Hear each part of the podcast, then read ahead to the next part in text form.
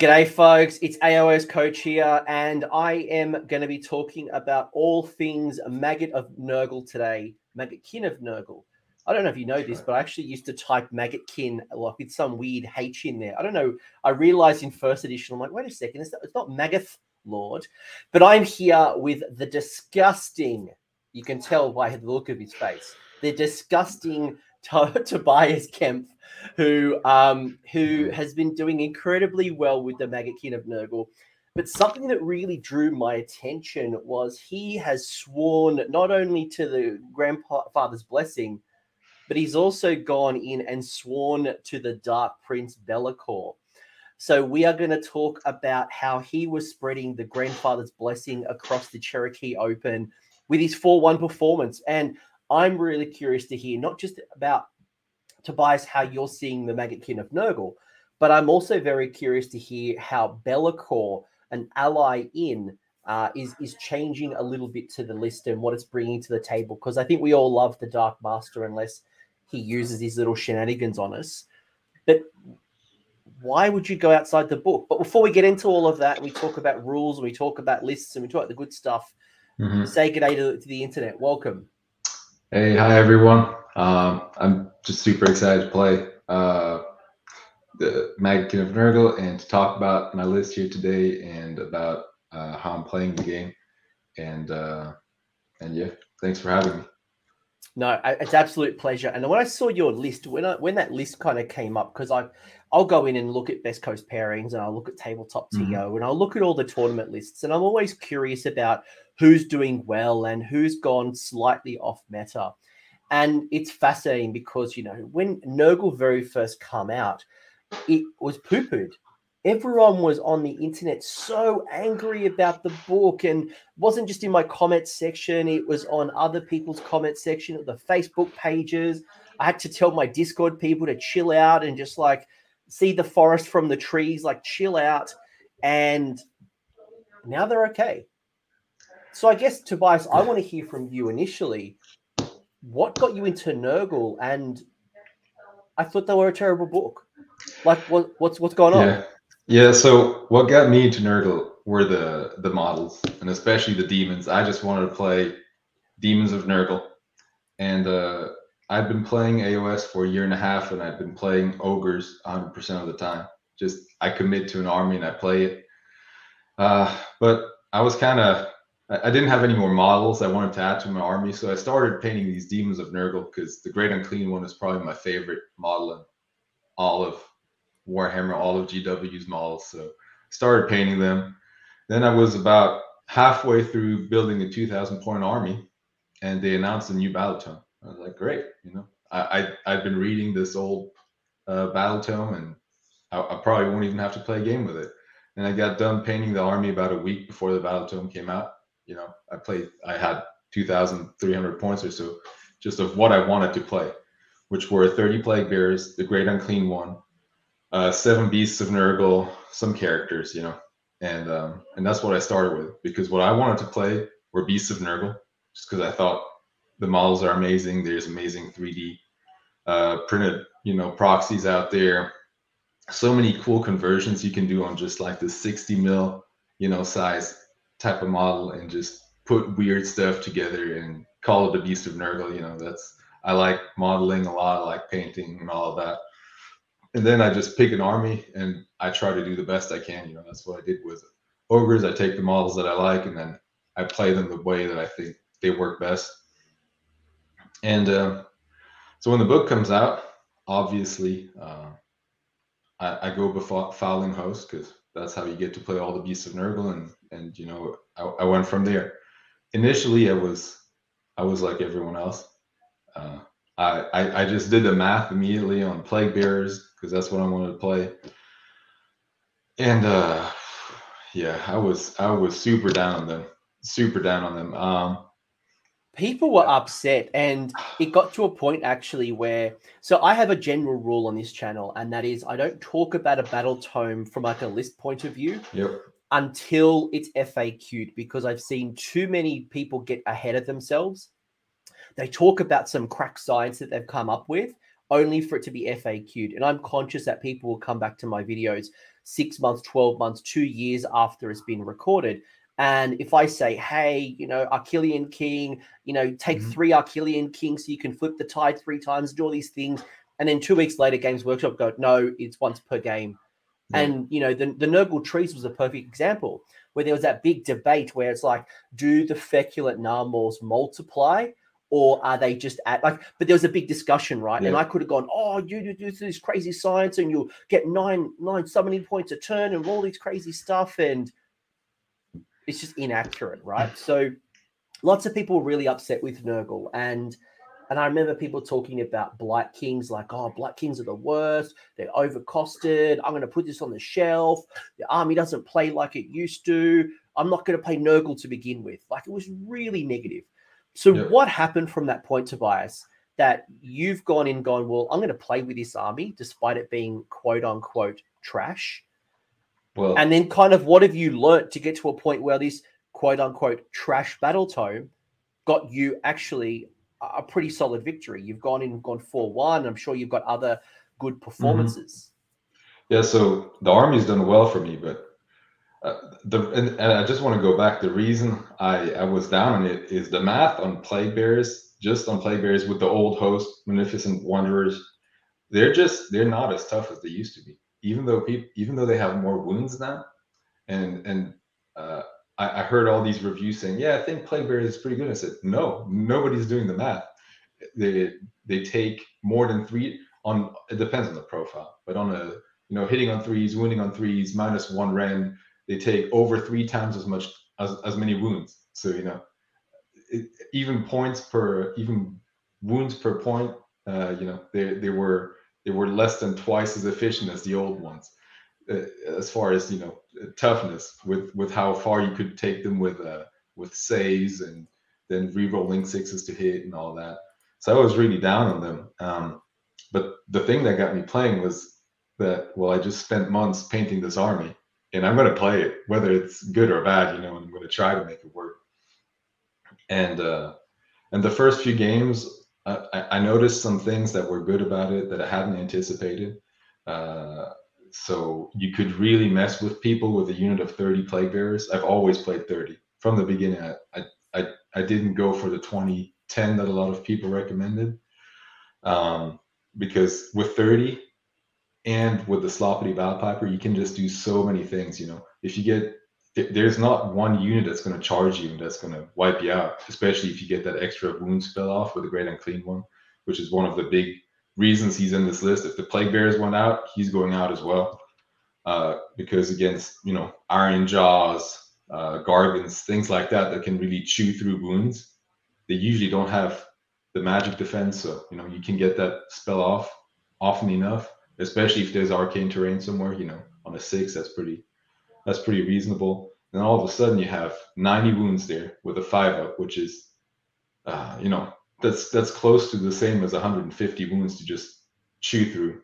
Uh, and whether it's maw crushers, Kragnos, two mega gargant gate breakers, it doesn't matter. They're not they're not killing that in a turn. So they just get stuck. And then if there's something that doesn't have three inch melee, it's is just awful because one one thing will swing and you'll just remove casualties so that the other thing doesn't get anything because they can't pile in. And that is just awful. It just ruins someone's day. And that's yeah. kind of what Germ's referring to. Like I, uh, I had the pleasure recently of playing a couple of Nurgle games, and that sloppity piper, whether you put, bring it onto the list or you summon it in, if you build around the demons, he is an absolute nightmare unless you have a lot of attacks and you've got good range. Because yeah. if you're off range one or range two, there's a good chance that when you, yeah, you're right, when you start pulling back from combat, um, you can really pin someone in. It can be kind of absolute pain in the backside. But before you, we, we, we, continue this, I want to call out this interesting comment because Paul, uh, friend of the channel, you know, always commenting on the videos and, you know, mentions that been playing um, Nurgle since fantasy. This was probably one of the biggest changes that we noticed with Nurgle. Between battle tomes, you went from being a super fast army, yep. you throw down the Feculent Gnarlmaw in the middle of the table, run up the board, get within the range, and then you could run and charge. The old rules, by the ah. way, folks. Don't go looking at that. Don't go try doing that now. That used to be the trick. Now that's gone completely, and you have gone to a really slow army. Yep. How did that kind of play for you, Tobias? Have you noticed the impacts and and what it even meant to you as a player? Well, I didn't play the old Nurgle. Um, I played uh, ogres who were fast. So, um, but but that that added on top of my negativity because uh, I told you, plague bears aren't as tough as they used to be per point. They're they're not as fast. They're not nearly as fast as they used to be. And on top of that, they do less damage because you could have so many, you know, mortal wound triggers and things like that. So to to me, it was like, well, you're slower, you do less damage, and you're less tanky. You're just worse. But you know, the, the, the way the army plays is very is very interesting because what what you have to do, you, you don't get to position your army based on on your opponent. First of all, you you're going to be one or two drops based on what list you're playing. You and then you just you got to look at the terrain and you got to put your models where they have to be for uh, for objectives because you know four inches you can't go there later. You have to go as close as you as you can to the objective, and then you have to run there, run on it. So almost every game, I auto advance or I auto run my plague bear six so that they get that 10 inch move.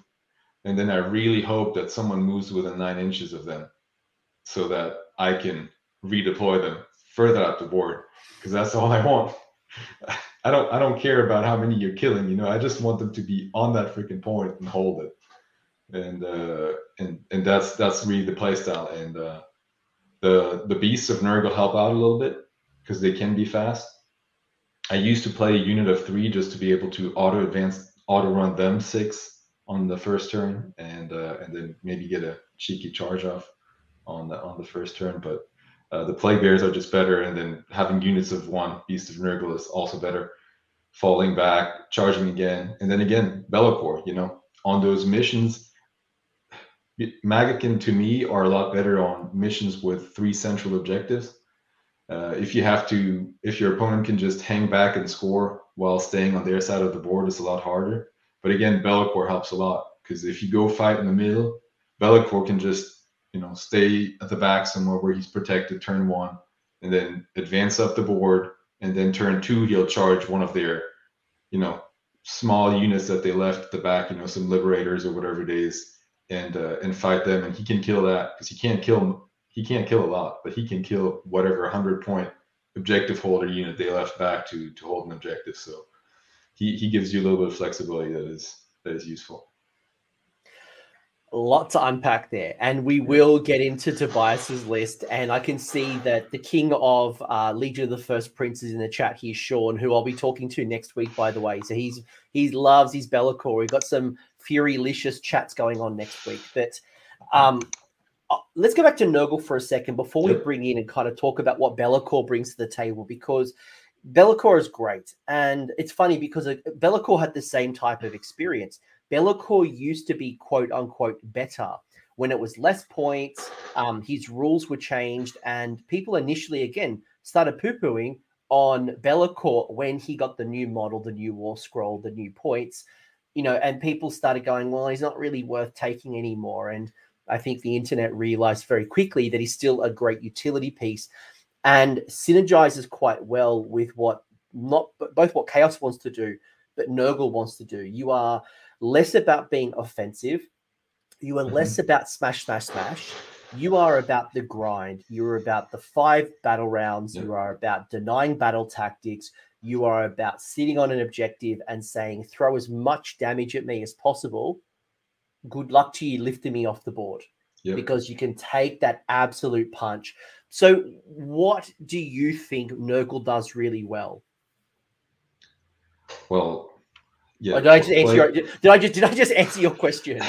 That's uh yeah. I mean, you you you summarize a lot of it, uh, but yeah, they play a five round game, and it's it was a big change for me because I went to an event, a three day event, but once where my first game was 45 minutes with the ogres. My second game was one hour, and then the last game was an hour and 15 minutes. So I did three games in in three hours, and Nurgle doesn't play that.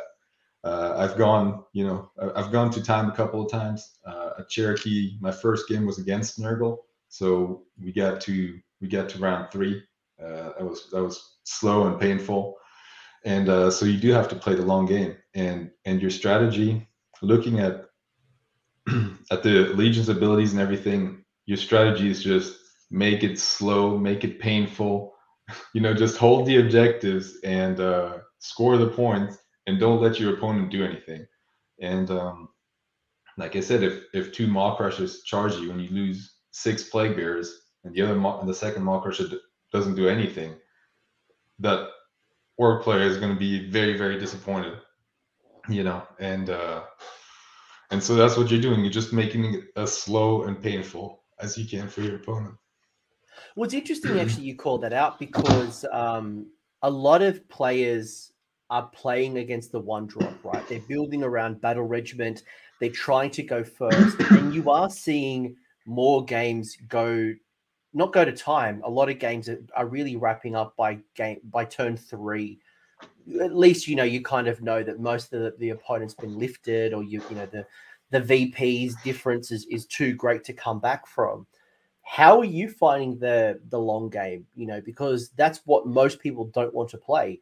They're building towards doing as much damage to you as possible between turn one, turn two, and maybe turn three, and and probably aren't preparing for the long game. Yeah, they're burning the good battle tactics. No, you're right, and uh, that's what makes Maggotkin good in this meta, I think. oh, you were right.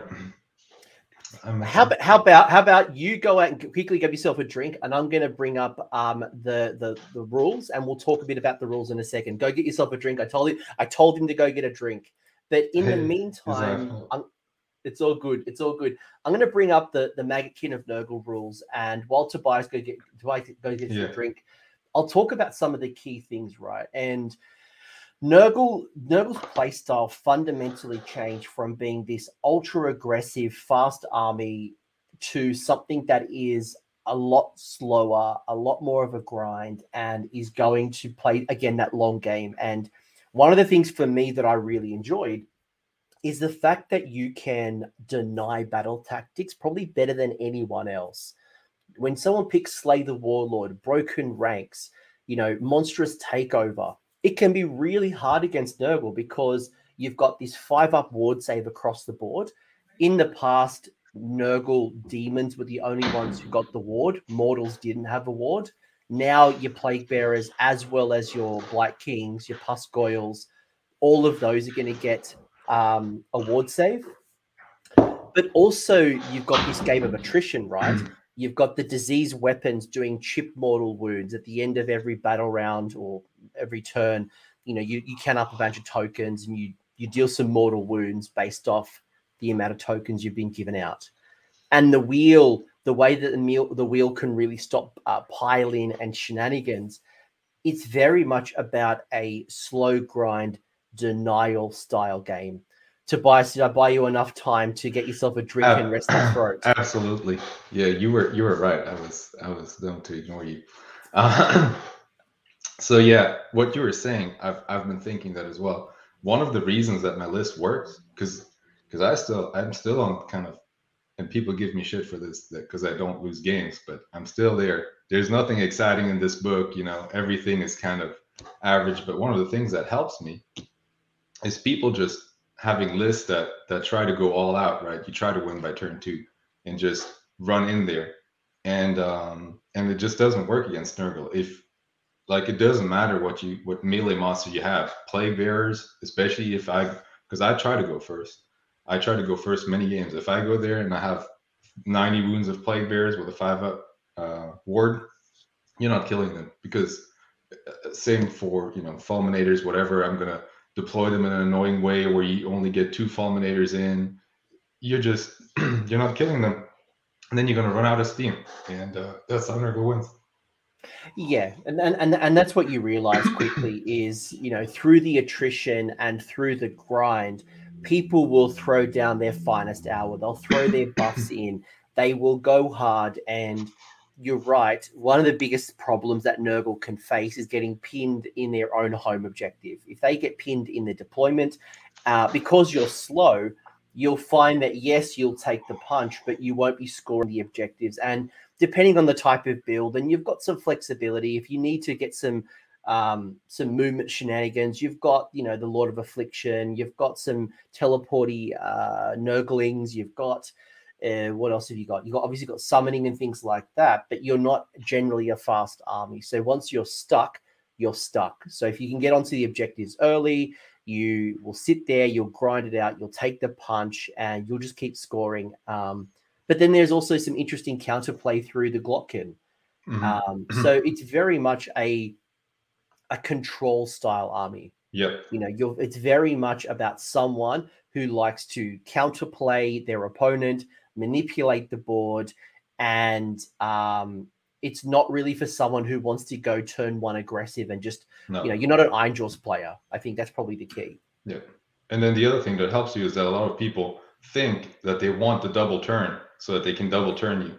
And they want you to go first, which I want to go up, you know, I, I want to go up first anyway, so I'm happy. The only time I don't want to go first is if I'm playing magic heavy armies that have 18 inch range and all their on all their spells and that don't that aren't going to pin me in my deployment zone because that is one of the big weak points of my of my list.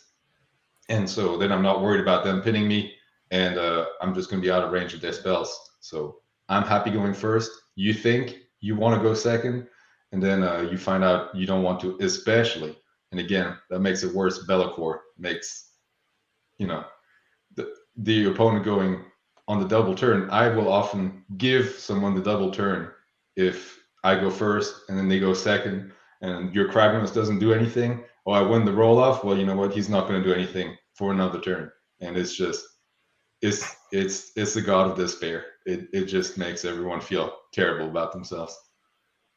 Um, couple of quick things. First off, mm-hmm. old uh, AOS old man, aka Mike from Atlanta, calling out how amazing you are. You're an awesome player, and Frederick in the chat saying that you have uh, an amazing, great unclean one. And well, well, do I have something prepared for you already, just oh, to yeah. show off? Um, here is your great unclean one, your beast of Nurgle, as well as your Be'lakor.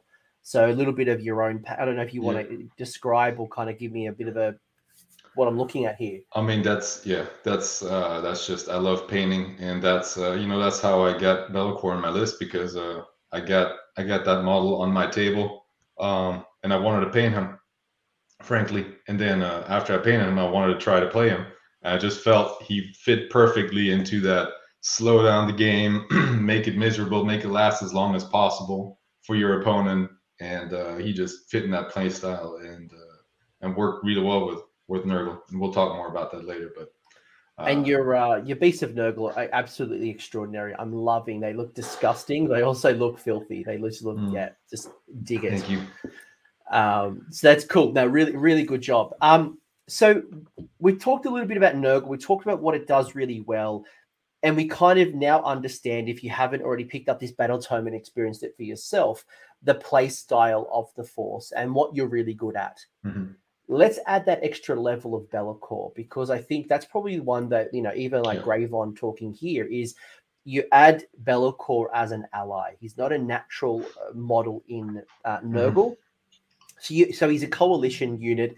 He's not generating you disease points, and you're not be getting disease stuff from from Be'lakor.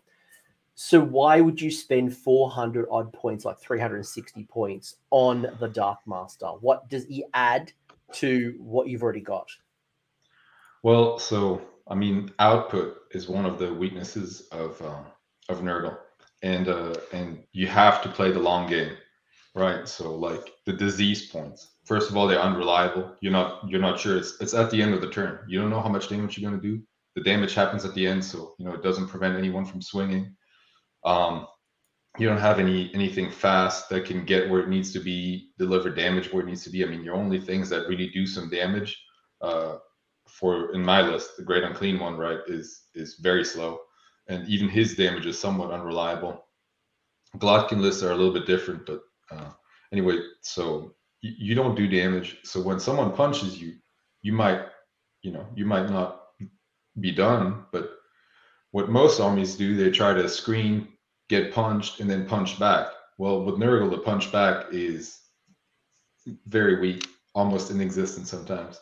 So the thing that one of the things that uh, that is uh, that is dangerous to you is um, just something that will you know smash into your lines and just start killing things uh, so that, that that your army will be gone you know faster you can respond because um, those two gate breakers that I was talking about well if they double turn you and uh, start swinging the plague bearers in two rounds of combat you know what they might they might kill all those plague bearers and uh, if they get into beasts of uh, Nurgle, that's even worse. They're they're going to take those. They're to pick those beasts of Nurgle up, and you're not going to get your charges.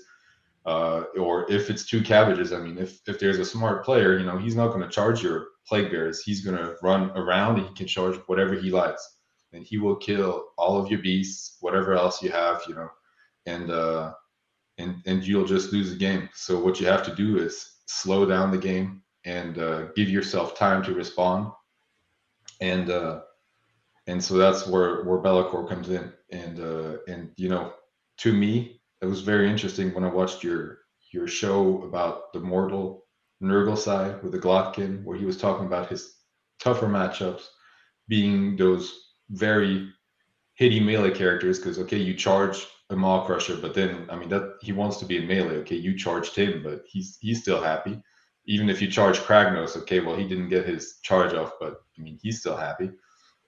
There's a lot of things that that just you know want to smash you. If I see a Kragnos, I almost consider it an auto win. If I see a 600 point melee monster on the other side, I mean that that's what Be'lakor loves because you have to, you can prevent them from moving, charging, and fighting. Whereas in shooting your long strikes, Be'lakor is not that good at stopping long strikes but if there's a melee monster that just wants to go and, and kill your army, uh, slows them way down. And then what most people do is they just throw the rest of their army into you without that thing, and then you can respond to that, and uh, and it becomes a very different game. And uh, just people can't deal with you know layering their threats like that. So just to rewind really quickly, just because we kind of went into 2 mm-hmm. things there. First off, um, Kragnos, wow. Um, good time. We were just talking about Kragnos. Um, which armies do Nurgle struggle against the most? Is it the melee, super offensive, lots of range, lots of damage, or what do you what do you find is your your toughest opponents? Um, so it depends on the list. I'll talk about the list that I've been running here, uh, and in this list, it would be armies that just push you out, push you out in the objectives, because you're still not going to do that much damage. If you play 120 zombies with my list, I don't think I have. I haven't played that matchup, but I don't think I can win it because he's going to stand there, and uh, nobody's going to kill anyone, and he's just going to score the the objectives every single turn. So. Yeah, because you've got uh, that's probably one thing I noticed a lot uh, is that Nurgle's footprint on the board has really shrunk. The Great Unclean mm-hmm. One and the Glottkin changed a lot. The Glottkin literally almost doubled in points. The Great Unclean One at least increased by about a third of his points. Yep. You saw the Blight Kings go up in points. So all of a sudden, because everything kind of went up in points, you saw the army reduce its size significantly. And I guess depending on how you build it, right? You know, you're not seeing the board. I remember back in the day, you'd see like a unit of 30 and then 20 20 plague bearers you would you know in a great a great unclean one or you'd see the thrice fold battalion with three great unclean ones you, you lose a lot by going in and you don't have the board presence because you are super resilient so i guess yep. you know and you know people are asking like justin you know what about the the fly spam lists you know we are seeing a lot of good good success coming off the back of like the lord of affliction the Pusgoyle yep. blight lords or even plague drones but there are only two models. Yeah. So if you go into an elite force like that, to your point, you don't have a lot of bodies on the objectives. Yes, you'll take a punch, but on a pure scoring on the objective, if your opponent has lots of bodies or mega gargants that are counting for more, I yeah. guess that could be quite tough. Yeah, it, it, would be. So again, there's different lists you can play, but again, I think overall Nurgle struggles with bodies and holding objectives. And yeah, if you had three mega gargants, you know, with a mission with three objectives in the middle, and they just moved, they had first turn, they moved up and barely touched those objectives, and said, "You go." Man, that would be a tough game. Um, you know, because I'm not going to get to them. It's going to take me a couple turns to get to them, and I'm probably not scoring anything during those two turns. You know, I mean, my battle tactics, but not on objectives. And uh, then even once I get to them, removing those gargants is, is going to be tough. And and I can maybe contest one of the objectives as I put 30 plague bears on it, the great unclean one, something like that. You know, but it, it's going to be really really tough. And um, and yeah, yeah, and uh, look, you know, and, and Grave on mentioning, you know, Pusgoyles are great. I really like Pusgoyles and I love some of the abilities, but they don't count a lot on the objective and it can be really tough. So I guess we're going to show off two of your versions, right? I know mm-hmm. Tobias sent me like five lists. I'm like, brother, brother, which ones are we going to talk about? Like, you know, you and you had a lot of great creativity. And I think for me, I'm excited because you are seeing books like Nurgle, like IDK, like Fyreslayers actually unlock some creativity because in the past, what my experience with Nurgle was, it was all about Blight Kings, it was all about Plague Bearers, it was all about Thricefold, and like you just swing constantly. It was never really a mix, mm-hmm. and I'm mm-hmm. now seeing a whole bunch of really good mixed lists. Yep. So before we even get to that one thing, because I've been saying a lot of negative things, that's just my the German inside of me. You know, you just if you're looking for problems. efficiency in points. Yeah, and just you know, like the stuff that's good, you don't have to talk about it. That's just the way it's supposed to be. The stuff that that you're not happy about, you have to focus on that. So the thing that is really amazing about this book is whatever models you like, you can make a list with those models, and uh, and you can make a dozen different lists, and you know, in one matchup, one list is going to be slightly better than the other, but overall, you know, there's not a best list. So the the, the book is really good internal balance. I think there's maybe a couple of units that are a little bit worse, um, but overall you can make very uh, very similar or lists of very similar power with most of the units in this in this book, and you can have a lot of different like a lot of variety within the book, and that is, I mean, that's something awesome, awesome also for just someone that wants to collect, you know, arrange, wants to focus on one army. You can make a lot of different lists with this book, and they're all very good. I having played Be'lakor, I'm very partial to having Be'lakor in there because I think he resolves so many problems that the that the book has overall, and and helps with those. But yeah, we can we can look at some of those those lists, and and that is definitely an exciting part of the book and a fun part, you know, especially with how easy building lists is in AOS compared to 40k. I just made a couple of 40k lists. Oh god, it feels like building an IKEA shelf. It's it's awful. AOS is AOS is awesome for that. Well, anyone who's listened to my video at Daughters of Khaine has saw my frustrations because I wanted to build around mm-hmm. witch elves, and right now it's just snakes, snakes, snakes, snakes, snakes. Like everyone's just doing snakes, mm-hmm. and I can't wait for the other side of the book to be re-unlocked. Um, to Paul's point as well, like I think one thing that's really interesting is your strength in spell casting is quite low, and mm-hmm. you know while the plague bearers. Uh, is it the resiliency spell that gives them the plus one yeah, wound sounds abundance. really good fleshy abundance sounds really good it can be quite tough to cast. And I know you got the Rotbringer Coven, which is an interest. I don't know what your thoughts are on the Rotbringer Coven. I think it's a good idea, but, but you don't have don't spells. To... You, you don't have spells that are worth casting. You know, so I mean, not not that you want to invest that many points into it. And then Nurgle isn't that good on spell casting, but like I said, you know, seven. It's it's more than half the time, especially if there's arcane terrain close by. You know, you'll get it off. And then the armies that will prevent you from getting it off are the armies that you don't really need it against, right? Because um, they don't they, they don't do that kind of damage output. Like if you're playing Tzeentch or Lumineth, you know, you don't need three wound plague bears. Two wounds are, are going to be plenty. It's when you play Ironjawz that you want those three three wound plague bears one of the one of the abilities we kind of talked a little bit about i just want to just tap into it a little bit longer is the Be'lakor dark master rule and this is one of the many reasons why you take Be'lakor. Be'lakor doesn't get to um, get to ignore, you know, save modifiers. You can't plus or minus, so ignores rend. Um, has you know a double caster, has a good spell called Enfeebling Foe. Will heal if someone takes a battle shock test and fails. I'll rely too much on that one. But the Dark Master, which is the the ability that everyone kind of taps into, I want to kind of uh, explore that a little further because you explained some of the units that are quite good, but then you, you mentioned things like long strikes you don't get a lot of value from.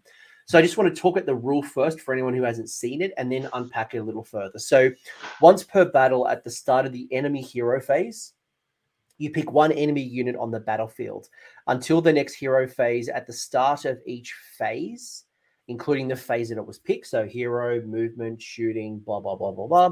You roll the dice. And on a three plus, that unit cannot move, shoot, fight, use command abilities, chant prayers, cast a spell, dispel uh, endless spells, or unbind spells. So that's why you're paying 360 points because you're trying to stop mm. someone from doing something. Yep. What is it you're trying to stop? And what what are the types of units that could be a trap that it sounds good to stop them but maybe is not getting you that value of that once per battle? Now this is generic right? You know mm-hmm. you know you might want to shut down long strikes if that's the only threat option on the table. And your opponent didn't take dragons or fulminators or something. Yep. but just overarching help me make some decisions.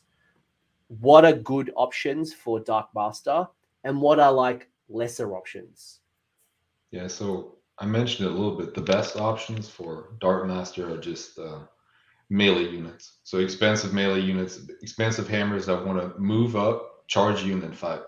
Because that means you get three chances to mess them up. So it's really a one in one in twenty seven chance that you know they they they get to do what they want to do. And even I mean it's it's a high risk because if they get to move and charge and then not fight, it would it would be disastrous for a lot of units. So if, so if talking you, like mega gargants, yeah. we're talking mm-hmm. uh, dra- uh, dragons, we're talking fulminators. Uh, talking uh, more, more more crushers. We're talking anything that wants to get in and has yeah. multiple. You know, all of these things we're talking about does have a shooting attack, does have a movement attack, might have a spell cast.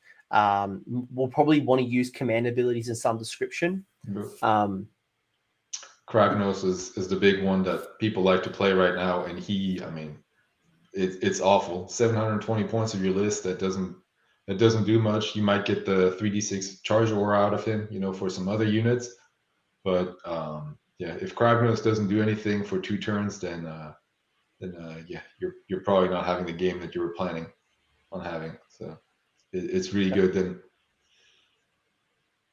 yeah. So, and if you get double, and probably the other call that you just mentioned, the two turns, mm-hmm. is it happens at the start of the enemy phase, and the the the ability applies until your next hero phase. So if you get double turned, that means you're going to get additional time where something is going to be on a three up, not doing its thing. Right. Have you found that opponents will give away the turn just to get rid of that ability? Um, no. I mean, for for them, uh, yeah, I haven't seen that, but I've I've had the opportunity to do it a few times and give them the the turn, and uh, and it's been very good. Um, it's been, I don't always do it. It depends on the game state, right? But if you're in a place where you're holding objectives, and they need Kragnos to or whatever it is to to change the game state, then then you're just happy staying where you're at. You know, they they don't get to activate uh, their 600 point model or whatever, and the game continues to swing in your favor during their turn, or maybe just slightly in their favor, and then it's your turn to go, and then it might be your turn to go again.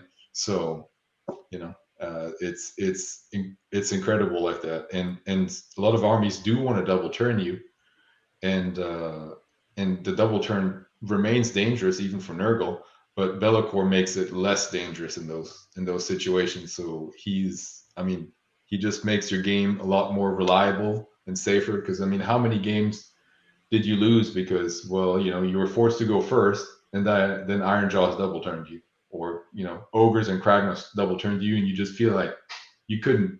There's little you could have done because you can screen for one turn, but then if they get to go again, you know, after going through your screens, there's not much you can do against certain armies.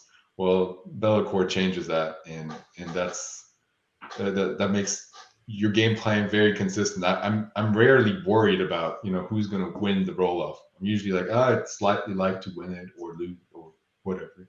It's it's you know it's it's not a big difference to me most of the time. So it's a it's a strange feeling during the first two three turns.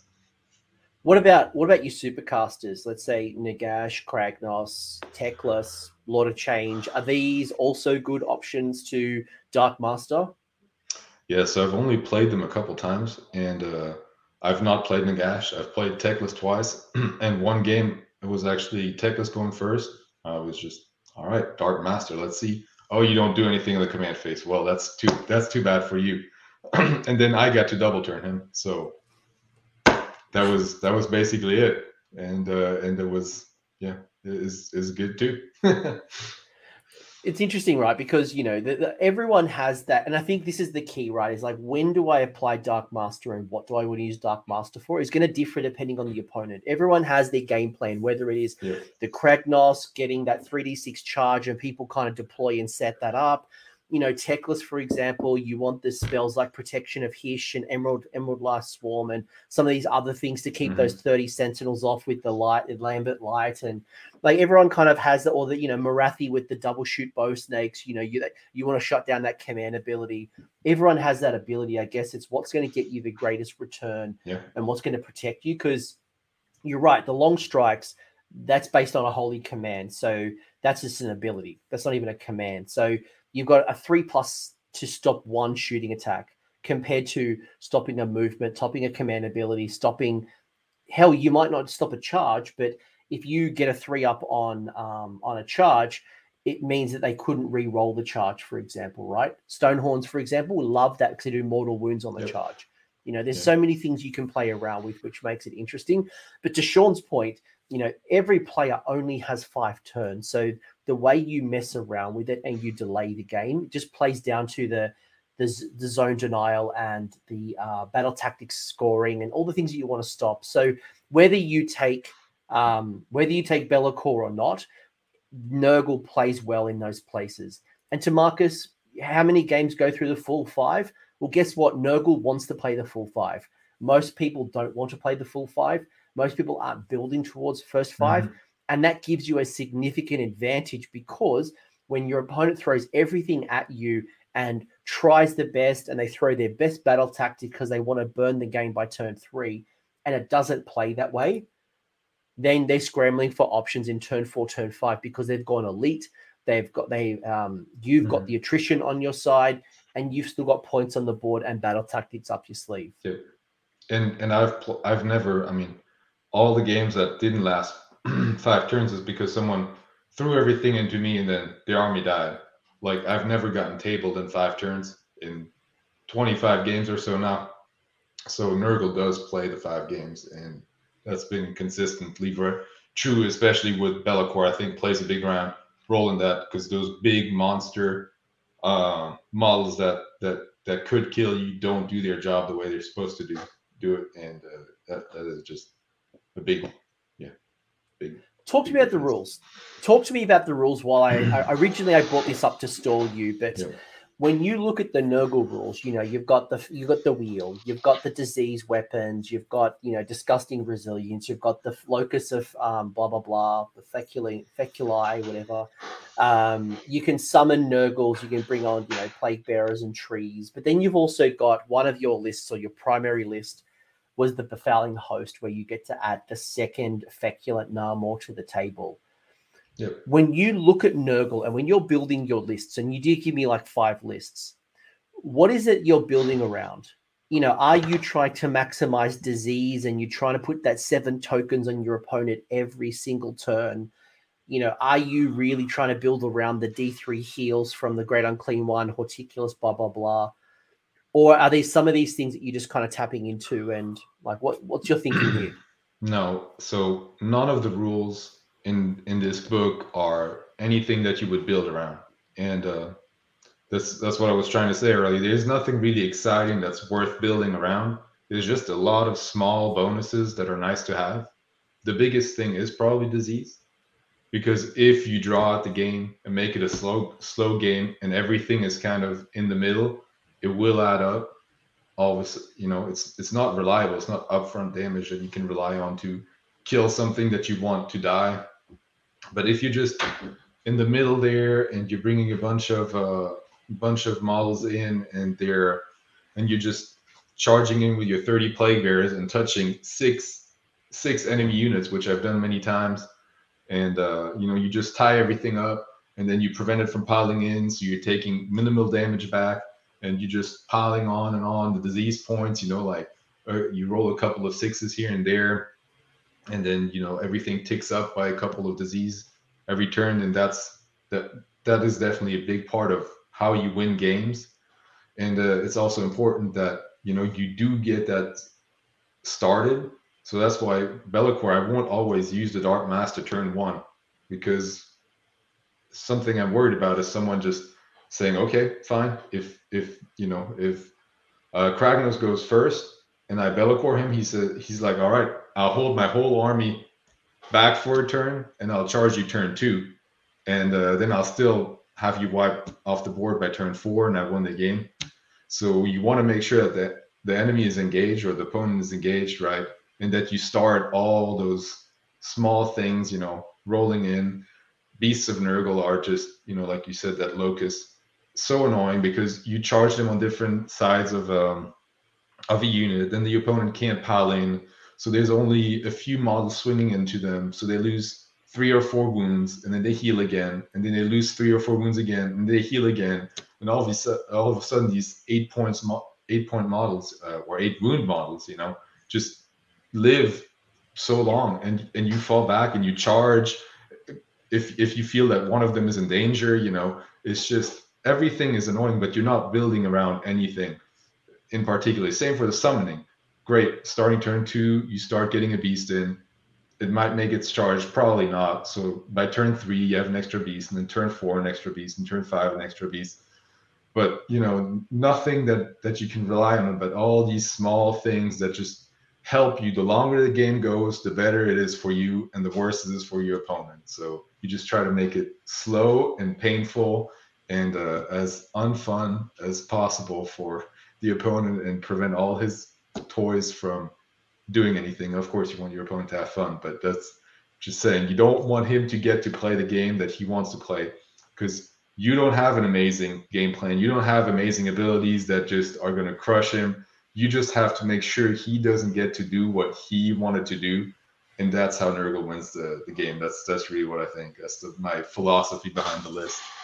You you play a thinking person's game. That's really what you do. You know whether you take the Glottkin for the counter charge, so you mm-hmm. can charge in the enemy's charge phase. Whether you have like Nurglings, for example, they are. I hate Nurglings now. I, I used to think they were cute and funny now I hate them because you know when you put then apply in sloppy Bilepiper, you pin someone in and get one um, one model attacking. You don't kill the, the the Nurgling, it then heals up at the end of the turn. Yeah. It's like this bloody stupid Nurgling. I hate you so much. But I think you know one of the things that I want to call out here and why I asked you the question is when Nurgle very first come out I know a lot of people were thinking about disease tokens, going, right, I need to get the maximum disease tokens as early as possible. And people were talking about things like Soul Snare Shackles and um, what are they doing? Like the Umbral Spell Portal. Um, and I think it's, it's the Rotbringer Coven that if you or you or the sorcerers that if they cast an endless spell, it gets the Maggotkin of Nurgle keyword, which then means that it can give off disease tokens. So is that a strategy that kind of plays out? I think the answer is no. Do I look at my uh, units and look at what is the maximum things that could give me disease tokens? no, but they're nice. They're nice additions to the army that again just plays the slow grind. Yeah, and there's one thing you don't have on here, which is the wheel, which to me is the same thing. You can't play around it because you don't know what you're going to get. You, you, you can't manipulate it but the wheel is actually powerful if you land on the right number and and yes. you will play around it if you're i love starting with a four if i roll, roll a four and then that means they can't do heroic actions turn one and then turn two they don't get to pile in and they get minus one to their charge now all of a sudden you have board wide sloppy Bilepiper action and that is just you can do some nasty things if you know that, and you charge in with your Beast of Nurgles in annoying ways, and uh, you can just make someone not play the game. It's awful. There you go. I brought it up for I brought it up for yep. you. There you go. Uh, something I did not prepare prepare for early, but quickly adapted. And there's the Nurgle wheel. And I think you, if you are coming from the old book to the new book, you'll notice that the wheel has changed, both what's on the wheel, but also you used to have far more control. And Tobias, the general feel that people feel like is that it's really like a 50 50. If you roll on one, two, or three to start the, the wheel, so the wheel is an environmental thing. You roll a dice to see where you start the, the cycle of corruption. If you land on like one, two, or three, it's like a bit of an average start. But when you start landing on like three, four, five, six, and you you know that that's a good start because you start looking at things like the I think is it number is it number five, number four, and number number four. Not it's stopping someone from using a rally or an inspiring presence is nasty. Um, you know, yeah. being able to stop someone from doing a pile in and they've got to move further away is nasty. There's yeah. some good stuff in here. Yeah, there there is. My favorite one to start on is four. Against some armies, it could be five, but usually turn turn one, you put the Sloppity in a way that everything's within 14. Turn two, once you charge and so on, some things are going to be out, you know, and so I'd rather have the no piling board wide on turn two.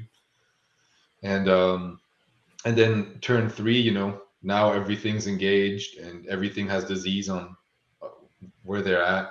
Yeah, yeah I can't yeah. see you.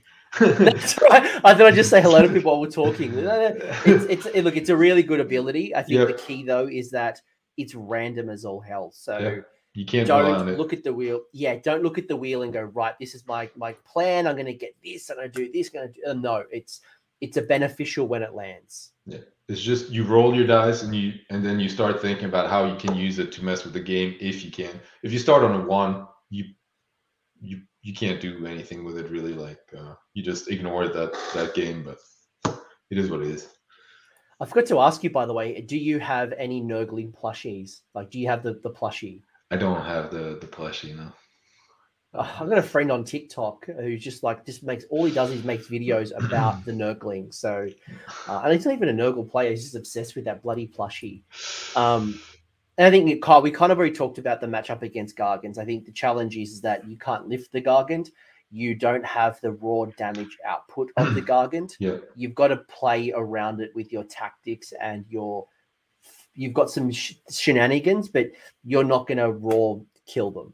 Yeah. Well, I mean, uh, you will kill them, and and when I was speaking about it earlier, Be'lakor helps that matchup a lot. So, um, you know, making one of the great gate breakers not do anything uh, for a turn is great, especially Gargants with how big their bases are and how terrain is often set these days. Um, you know, like I know they can ignore terrain, but with how big their bases, they can't. You know, they still have to land on the other side of the terrain. If you if you block the guy that's in front, you know, you might block two Gargants from getting on objectives that turn, and you know, you, you feel a little bit bad about yourselves when about yourself when you block over a thousand points in their in their deployment zone. It's it's it's it's really good. So I'm gonna I'm gonna bring up a question, then bring up your list at the same time, mm-hmm. right? So um, Autumn asked a good, a really good question actually. Is if I was gonna bring the Rotbringer sorcerers, the or the Coven, is there any particular endless spells that you would prioritize over others? I've got a few ideas, but I'd love to hear what you think. Yeah. Well, actually, I, I painted the Burning Head just because I had a list where I had 20 points left over. And uh, Be'lakor and the Great Unclean One together have more spells to cast than useful spells that they can cast. So, you know, just a few extra mortal wounds would have been useful. And then I also painted the Gnashing uh, Maws, whatever that, that one's called, uh, because for me, one of the main things I like endless spells for is blocking movement. Again, if if you fail that unbind, or some people forget that the heroic action is can be to unbind something when they have a non-magic army, and you just put a big base that moves 3d6 and put it in an annoying spot, you can really mess with people. So, but yeah, but otherwise, I don't really have any that I think are that useful because I also don't think the Coven is one of the most useful units in the book. No, I think if I was going to do it, um, and I've mentioned this on a few videos with Noble, I love the Emerald Life Swarm, especially if you're going into like Plague Bearers. Like if you're going to have like three wound Plague Bearers, and that's a strategy to bring back, especially on the double tap, two d six worth of of uh, Plague Bearers who are now going to have two or three wounds, could be a worthy addition. Um, Soul Snare Shackles is another one that I really like because it's three bases. That's three opportunities to be giving out uh, your disease tokens, and it's three points, as you said. You can use the basis to deny charges, pile-ins. Isn't isn't the life swarm D three heal, and then you yeah, but when you heal- sum, but when you summon it, you get to But- double tap the yeah, first but it's time. So two you- it's two D three. So yeah, that's what I said. Oh, okay. I thought you said 2d6. Well, and the thing is, so there was another, um, there was a podcast where they're talking about how great the life swarm is, and that upset me because it used to be great when plague bears were one wound, and you brought back between two and six, and now you bring back Mm. between zero and two. So I don't, I don't like the life swarm at all. Especially if they're on three wounds, you have to roll, roll fives and sixes to bring any of them back, or you know, because because you have you- to get that number of wounds of the model.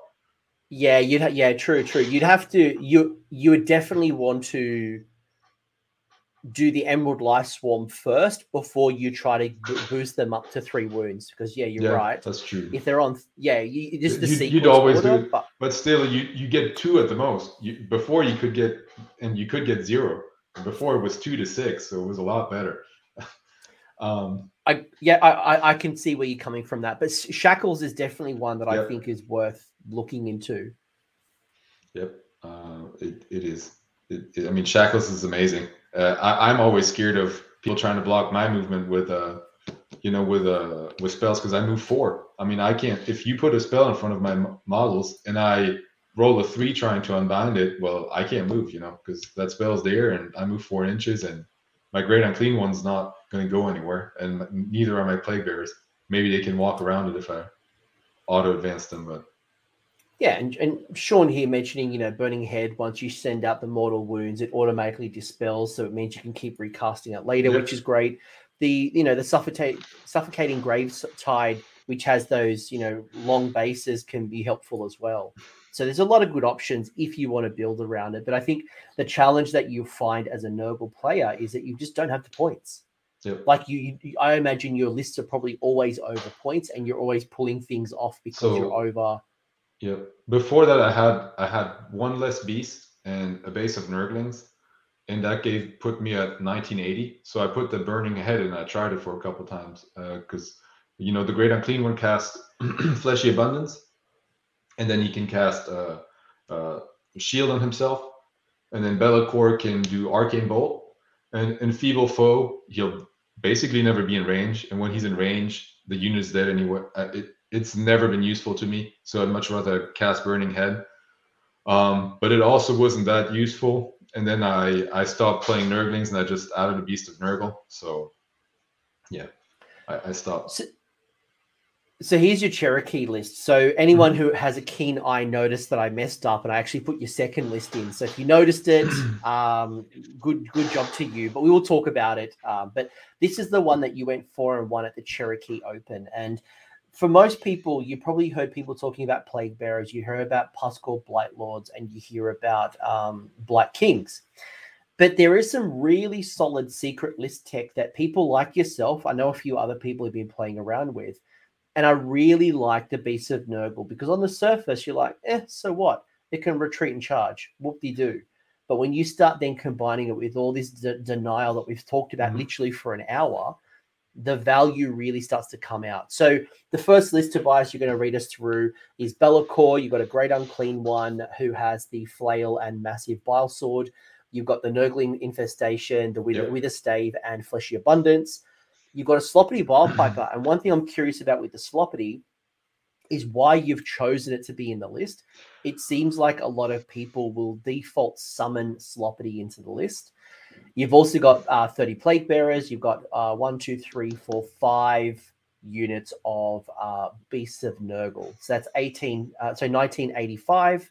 Um, two drops at 137 wounds. And obviously, remember 137 wounds with a five up ward. Yep. So Okay, a few things. Um, Be'lakor, we've already talked about, and I think he's amazing. I I think everyone agrees he's he's a good model anyway.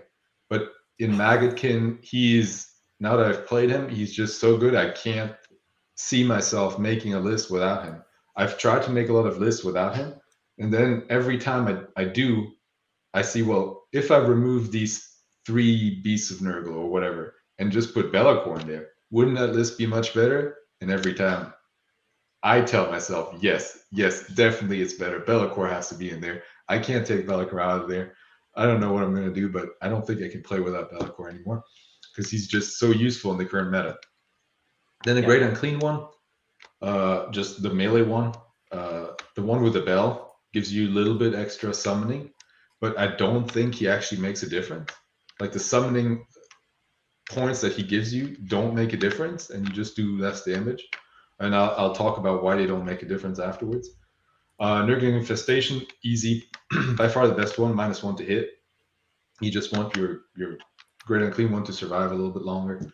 Wither Stave, honestly, doesn't do that much. It's plus one to the disease rolls. Some games it's done a few extra mortal wounds. Some games it hasn't. I'm thinking about adding, doing the tome or something else because, but but again, the book doesn't have any exciting relics in there that there, there's some good ones for the mortals, but not for the great unclean one. If I had a mortal hero in there, I'd definitely put a uh, relic on him. And then fleshy abundance must have with the plague bearers. Uh, it's amazing when it goes off. It's I just feel bad. I just feel bad when when a big model goes in there and does absolutely nothing. You know. Um, and uh, because I, I played Kragnos before I played Be'lakor once, and it was literally uh, Kragnos and you know six pigs charging great uh, plague bearers, and they fought them for uh, three or four rounds of combat, and there were and there were some left, you know, and uh, I just you don't even care, you know, whether you ki- whether you go hot and you kill eight plague bearers or you whiff and you kill four, I don't care. The, these aren't worth anything. They're just there for you to stay where you are for a couple of turns, and uh, that's what they do. The sloppity.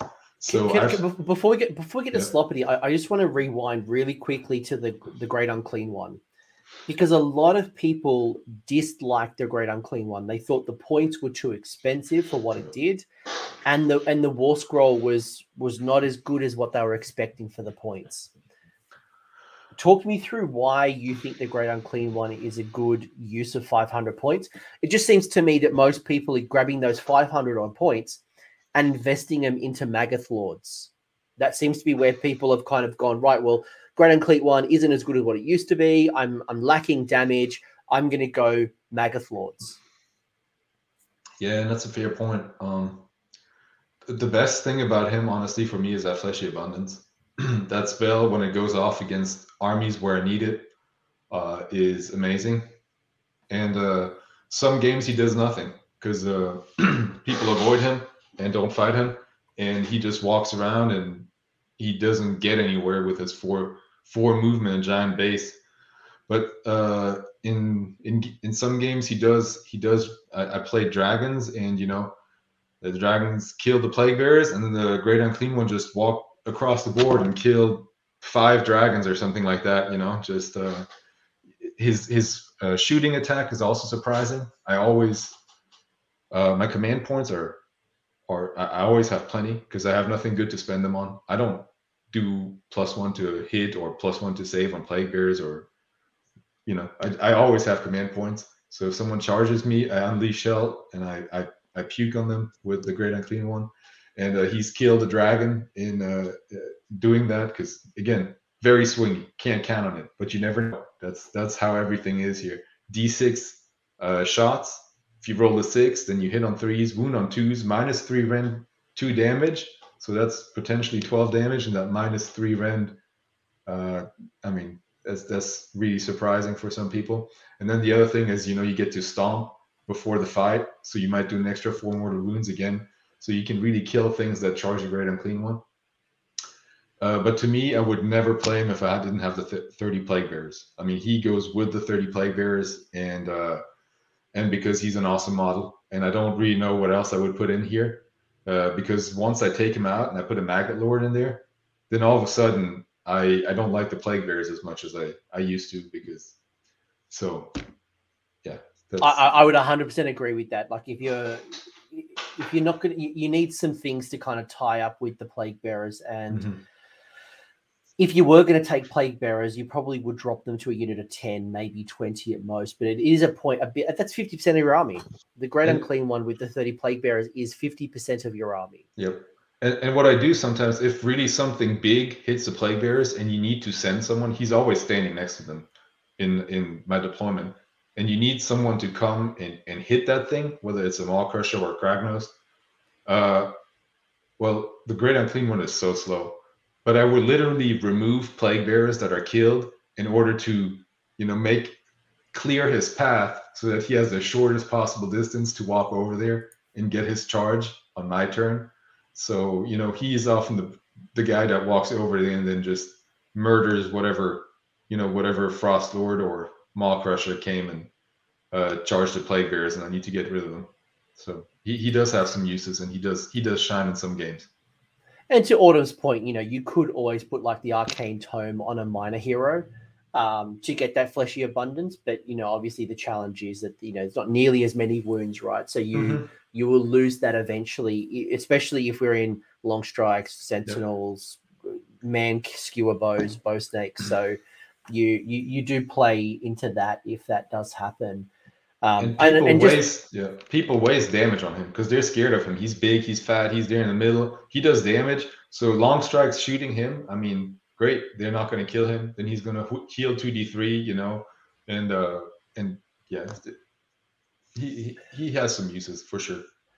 Before you go into sloppy, one more burning question around the Nurgling infestation. Mm-hmm. Now, you obviously get a, a, whole bunch of bonus, like you was it you minus one to hit against the Great Unclean One because of the infestation. Mm-hmm. Are you summoning Nurglings to get the extra ability off the back of the Nurgling infestation, or are you just purely going for the minus one to hit? No, I I, I summon Beasts of Nurgle ninety percent of the time. Uh, okay. m- most games I just summon four Beasts of Nurgle and that's it. And uh, the Nurglings don't don't really do anything. So if if I was if I was summoning them, it's because I'm short on points and I have eight contagion points, and so it's better than nothing on turn four or five. I was just wondering because you do, there is that extra set of rules. So you yeah. get the plus one to hit against, you know, blah blah blah. If there's Nurglings within range, so I, I, wasn't sure if you were tapping into that part of the the ability, or you were purely just going for the minus one. So it, it, that was kind of what I thought you would say, but I thought I did want to call it out for anyone who might be thinking about it. Now, please, sloppity Bilepiper me the whole way. This so, this guy is a turd sandwich. I I've, hate him so much. Exactly, exactly. And I've I've seen so many people uh, talk about summoning him because GW did this thing where where they trick trick you into thinking that you get good value by summoning him because he's 130 points and seven contagion points, right? Whereas the Beast of Nurgle is 110 points and 10 contagion points. How does that make any sense? I'm going to summon him. No, terrible idea. So first of all, there's some matchups where he's basically useless against shooting armies because you know, they don't care about piling in, and they can shoot him. If they have a unit that wants to pile in, they'll just shoot him, and he's dead. Where you need him is against again those super aggressive, super fast melee armies, and against those armies, you need him turn one. That's when you need him, not not turn four. They're in melee. Like, what if you summon him? Even if you have that stupid great unclean one with a bell who doesn't do anything, you're still not even guaranteed to get seven contagion points turn one so you might summon him even if you that means you you're getting the bad great unclean one, and you get befouling host, and you might still only summon him turn two, because now you have something on your side of the board, you know. So you only get six uh, contagion points. So that means your opponent might have two turns before you summon him. Like the game is over. Again, he's about slowing down the game. I want him turn one, or I don't want him at all, right? And uh, me being at 1965 wouldn't make a difference, right? It, who cares? So I want him turn one against some armies so that he has that no pile-in aura. And uh, and I'm not going to summon him. I'm not going to wait uh, two turns to summon him. Sometimes when he dies, I summon him again on turn four. Uh, but uh, usually when I summon him on turn four, it's because the Great Unclean One's dead and he's dead, and I need another hero to do heroic actions and summon more stuff. So, you know, I have to summon him from a tree.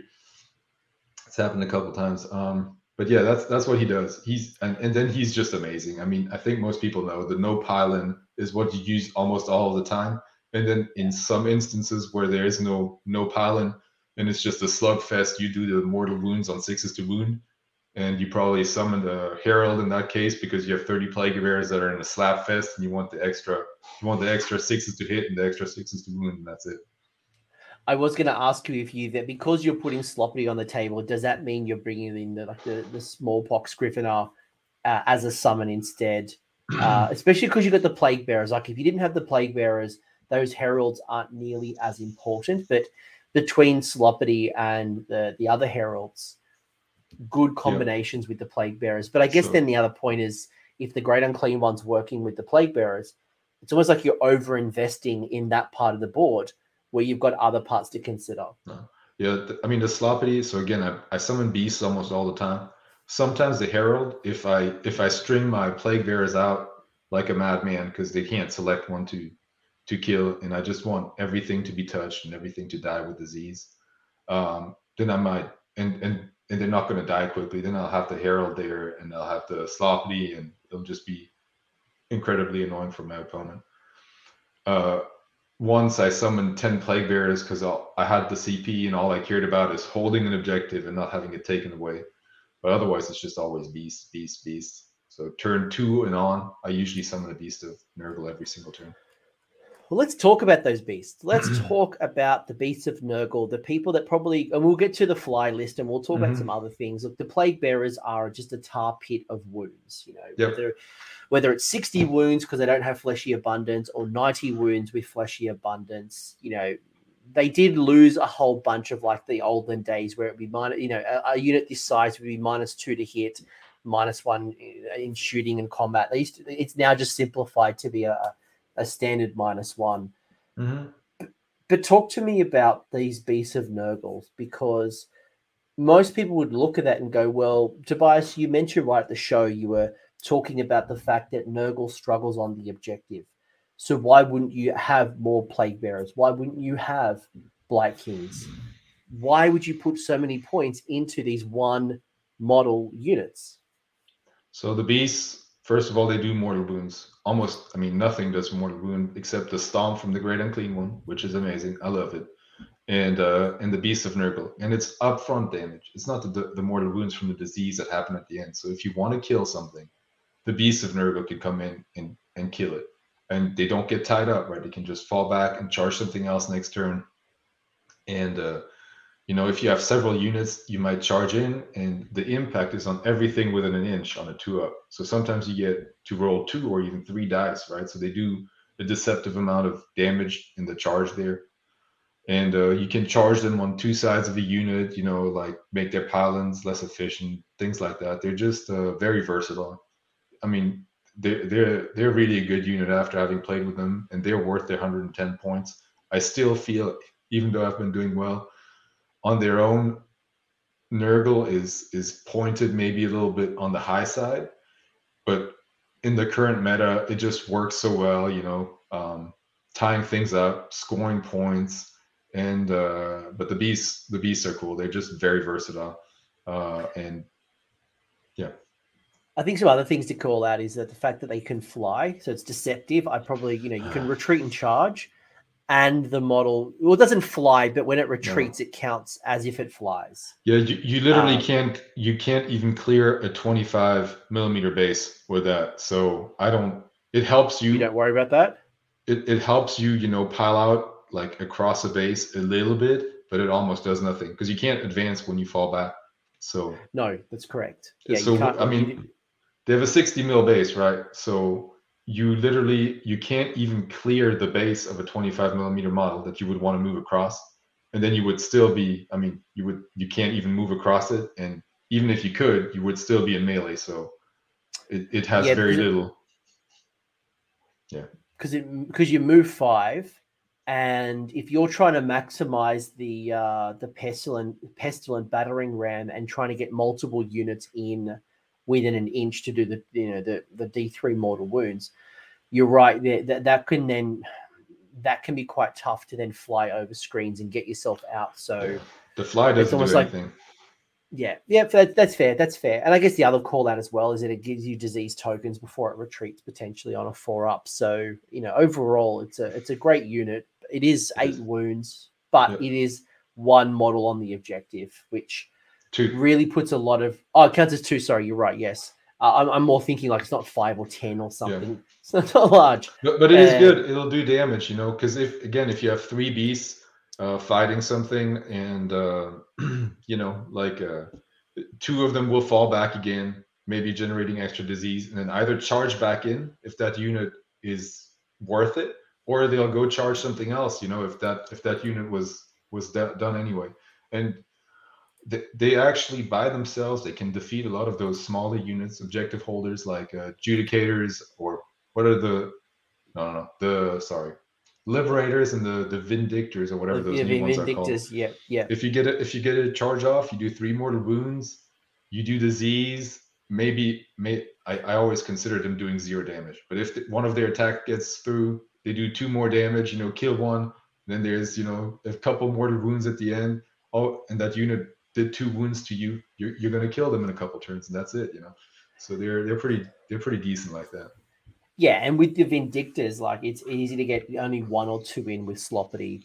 Um, is there anything else you'd want to call out? Because I know you've got a variant on this list that I just want to, you know, give you the time and space to talk about the Glottkin variant. It's it's similar but different. Um, yep. Before we get into the bug list, is anything else you want to call out from this particular build? So again, one thing, my toughest game was against uh, uh, Bonesplitterz with Kragnos. So a bunch of pigs they ran up the board, zoned me off the objectives, right? And pinned me into my deployment zone, which is tough. Is against Calvin Reary. I think he he, he writes yeah, yeah. some blogs. Yeah. So I played him and it was it was a two point game at the end, you know. And if I hadn't made a charge, I would have won by a minor victory. Uh, at the very end, I had to make an 11 inch charge. Otherwise, it would have been a minor victory, which I have never had one. So that would have been kind of exciting. Anyway, so this this unit this list doesn't punch through things very well so if you just beat me on the objective you zone me out and i have to remove your stuff before i can even move onto it that's that's going to be tough so that's why if the meta moves more towards hordes and again i was talking about you know the 120 zombies i think this list would struggle it's very good against an elite an elite meta where you where the plague bearers can body elite units out on objectives. And Be'lakor can tell a 600 point model to not do anything for a couple of turns. Great. But if you actually have to do wounds, you know, uh, then all of a sudden that Glottkin and 10, uh, 10 Blight Kings, uh, you know, w- would be a lot more helpful. But but they would be a lot more vulnerable to long strikes and things like that, which, uh, you know, right now are I'm not very worried about long strikes, uh, but they might go away with I, uh, IDK. So we'll see. Yeah, and and I'll I will get your thoughts at some point on Fyreslayers and IDK, and if that changes mm-hmm. any of, and even like um we had the the battle scroll, we had the changes with the. I mean, the only thing that you've got impacted there from the battle scroll would be Be'lakor. Um, yeah, but I'll, I'll get that, that towards the once we get through the list, we'll we'll talk about those kind of little wrap up things. Um, you, the other build that you had that you sent to me was it has a lot of similarity to some similarity to this. You had Be'lakor, but you had the Glottkin. So you had dropped Sloppity and you mm-hmm. had dropped the Great Unclean One. So you've got Glottkin and you've got Be'lakor. You've got 10 Blight Kings and then four Beasts of Nurgle. So yeah. you've dropped on the Beasts of Nurgle, you've dropped the Plague Bearers and the Great Unclean One, but in its place, the Glottkin. How does this list differ by having a Glottkin and the interchange of Blight Kings versus um, Plague Bearers? So in the current, so first of all, I have to give uh, credit as is someone that, that I was chatting with uh, on Messenger that made this list and uh, and I've I've been building towards it because I'm worried about a shift towards horde meta and or more just more models and the the the Blight Kings, Kings would really be better than Plague Bears in that case, uh, even though they are more fragile and more vulnerable to you know elite uh, elite uh, just fighty units that really punch above their weight.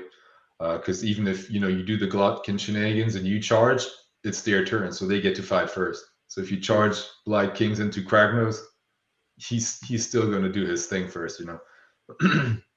but yeah, that list is basically, I think, a little bit less resilient than what I'm running now, but it has more ability to remove models and uh, to shift larger units off an objective. And uh, then the Glottkin has, I mean, that that would be that would be a whole other discussion. But there's so many ways you can mess with your opponent in their movement phase with the Glottkin. So, you know, you, I think you've already talked about that in another video. Yeah, like the, the Glottkin and his like I always still love the idea of having like a summoned Nurgling base. And you know, you use the counter charge with the Nurglings to go into someone who had chosen Slayer Warlord, Broken Ranks, and you know they're going in for that unit, and you slingshot something in. Yes, the Nurgling's going to die. Yes, the Beast of Nurgle's going to die. Whatever you slingshot in, but you've denied them the charge to get into hmm. Whatever they've you know, they've buffed up with spells and abilities in order to go slay the warlord, broken rank, whatever. With with Be'lakor, what you have to think about it could and it would make it worse because on their turn, I mean, you move up to the objectives, and then you tell them on their turn whatever big unit you have isn't going to do anything, and then you're going to bring your smaller stuff to try to contest the objectives, and I'm going to charge it with my giant 500 and 700 point elite units, right? And yeah, so so yeah I, I wasn't even going to add that layer of the onion on. Like, I just like that's just like if having the Glottkin and the counter charge ability alone, then you add the the Be'lakor to it, and then the three ups stopping them from doing things.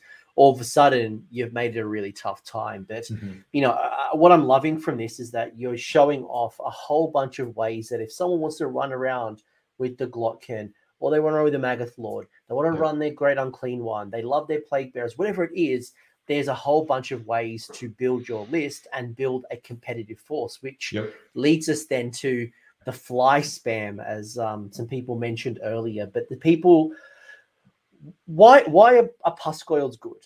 Like, why are flies? because you've got no bodies. You've got yep. what, 4, 8, 10, 13, 13 troops plus two yep. heroes. So, well, so this list this is probably a list I would play right now if I had the courage to paint 13 flies because God, there's so many different uh, surfaces on them. They're gonna take forever. I don't want to do it, but this is the list I want to play. So the flies are similar to beasts of Nurgle, right? Uh, they're faster. They do impact hits, and they can actually do some damage. You know, uh, they're tough here you have 125 wounds, so it's a little bit less than the previous uh, list, but you're a lot faster. You do more damage, and you actually have a save, right? Like, and and you can make slight variations to this. You can take two Pusgoyles out and put another Lord Affliction in there if you want to, you know, have some backup when you're summoning or whatever. But it's basically the same list.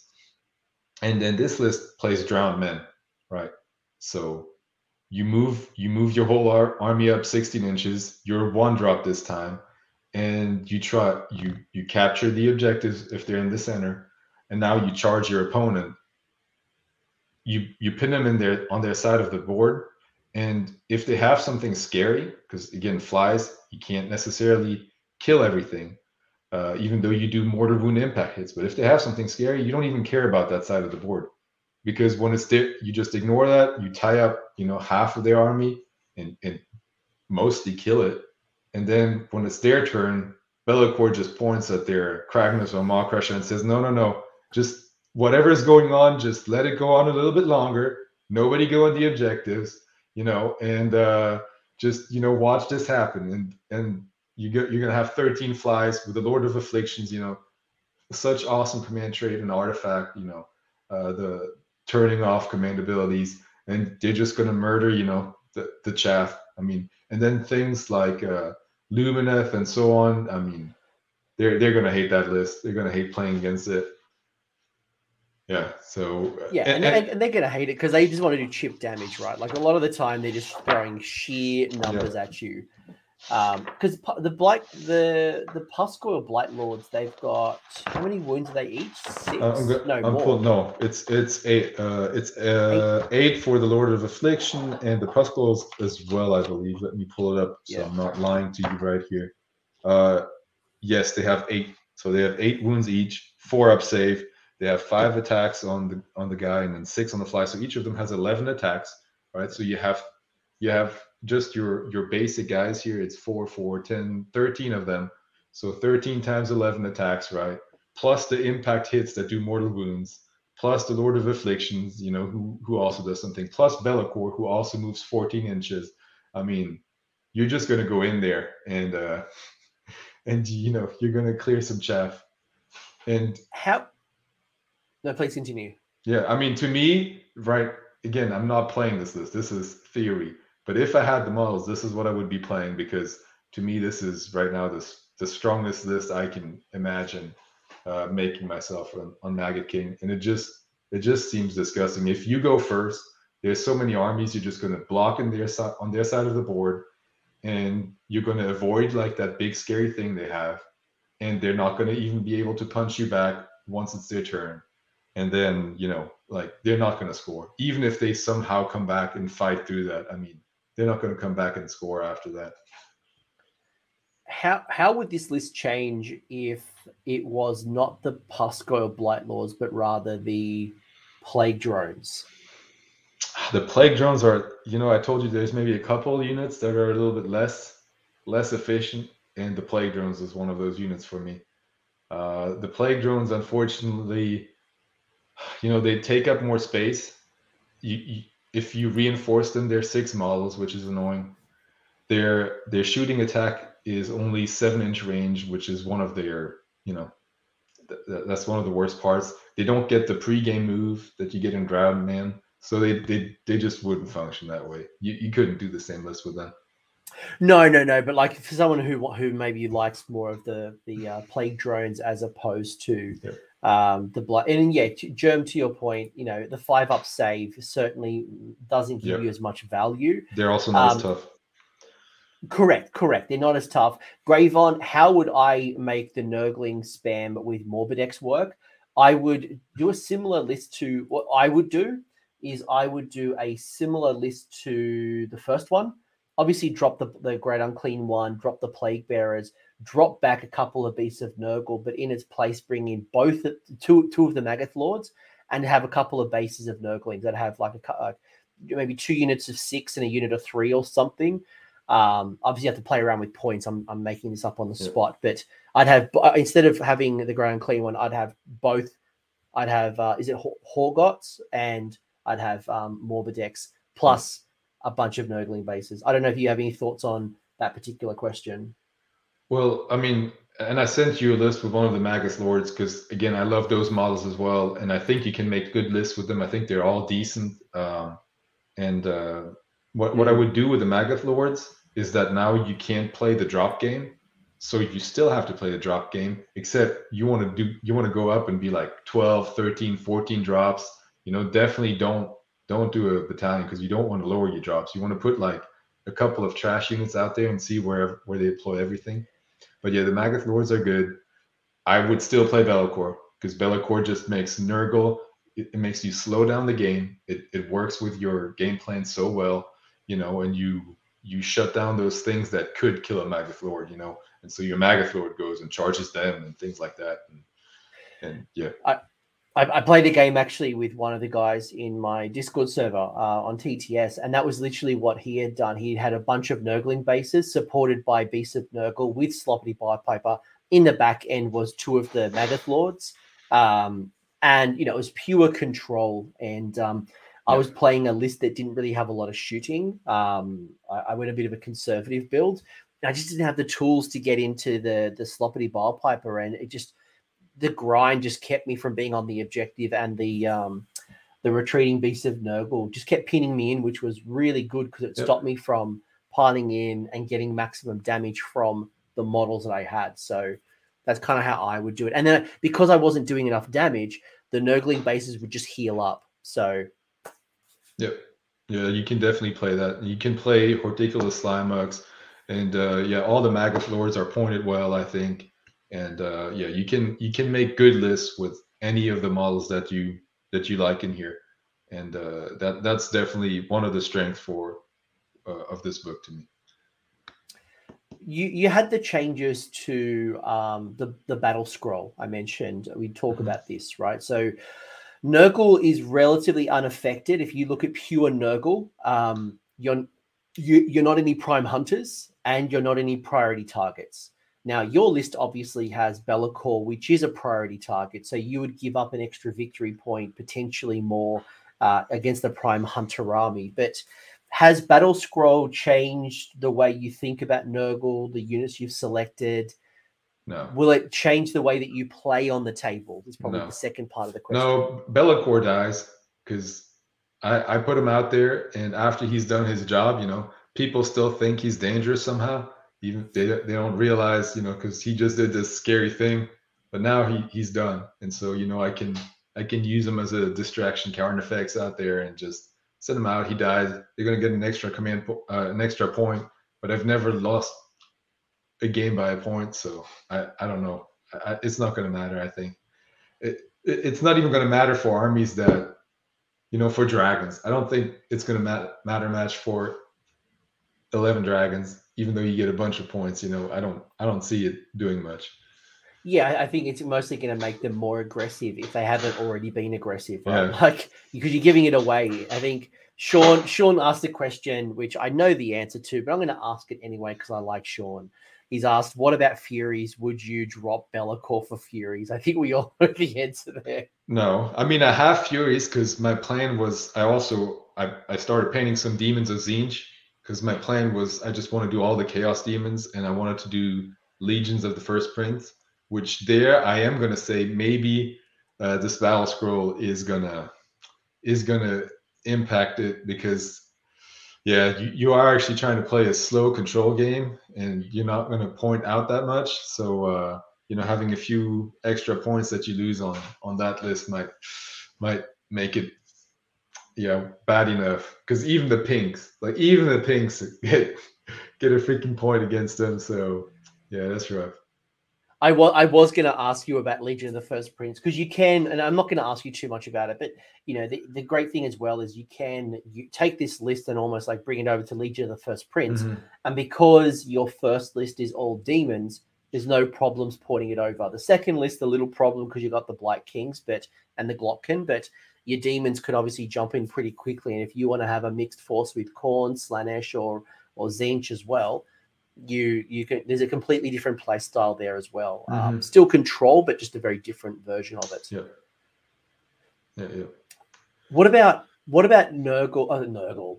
What about Fyreslayers and IDK? So they've just gotten their latest books. Um, I won't ask you about Daughters and Nighthaunt. We don't know exactly what's coming in yeah. just yet, but Will that change the way Nurgle interacts on the table, the competitive level, or even the tools you might use in order to deal with IDK and Fyreslayers?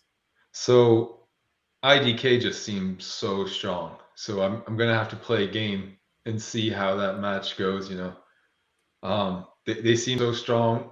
So IDK for Nurgle might be a tough matchup because it's probably going to be a tough tough matchup for everyone um, and it'll depend on the list. One thing that I'm going to say: always fight first on the whole army.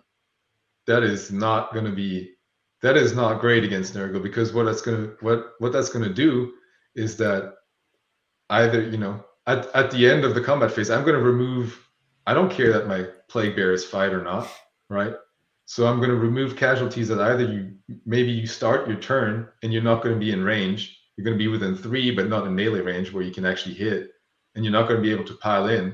And then your whole mm. army has to activate. I mean, you're going to fall back.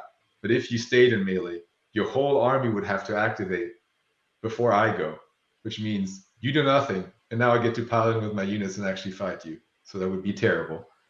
Uh, or you know, if if I go first and you're on the fight in again, you know, I would try to make it anyway, with the no pile in, it really screws with it. You know, I'm just happy that you have to activate all your your units and don't do the damage that that you were hoping to do, and then I get to pile in fully, and you don't get any extra attacks, right? So um, I was thinking there's two things that works in your favor. One is the no pile-in stuff. So I think Mhm. against no, uh, you definitely want to have, even if you don't want to go full demons. I think Sloppity and a couple of tools, whether it's Nurgling bases, Plague Bearers, or Be- a Beast of Nurgle, some of that in any list would be really valuable against Deepkin.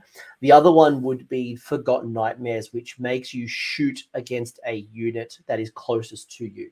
Mhm. Now that works in your favor because you have a lot of short range shooting, and it's normally going into the thing that you want to kill anyway. I- So I it's not like vomit. you're trying to, yeah, but you're not trying to That's it. snipe, you know, those things in Yeah. the backfield, right? So It's a seven inch shot, and that's it. That's Yes, that's literally correct. all I have right now. Yeah. Which is a big tool of theirs. So you know you're not going to be worried nearly as much of that. But I think where that might come in uh, really interesting is what does it do to some of the stronger armies? What's it going to do to dragons? What's it going to do to stormcast Mhm. bow snakes? Um, Exactly. You know, Lumineth, like Lumineth Sentinels, right? You now don't get to choose who you target. So is that now going to drop them from their power level slightly? And is that going to now change the fundamentals of the meta? But So, yep, that's exactly right. So IDK will have to see the matchup, and I, I think Nurgle is probably one of the better armies to play against him because again, Nurgle isn't trying to do anything fancy. I, I don't have anything exciting that I'm trying to get off and that you're going to mess up. I'm just trying to find a way of messing up your game, and you, with all their fancy shenanigans, there's going to be some things that you can screw up for sure, right? Like you you you choose again a model that can't activate at the wrong moment anyway, you, you're going to be able to do something. And I think Nurgle probably has played into IDK, but the biggest thing is the meta is going to shift around IDK.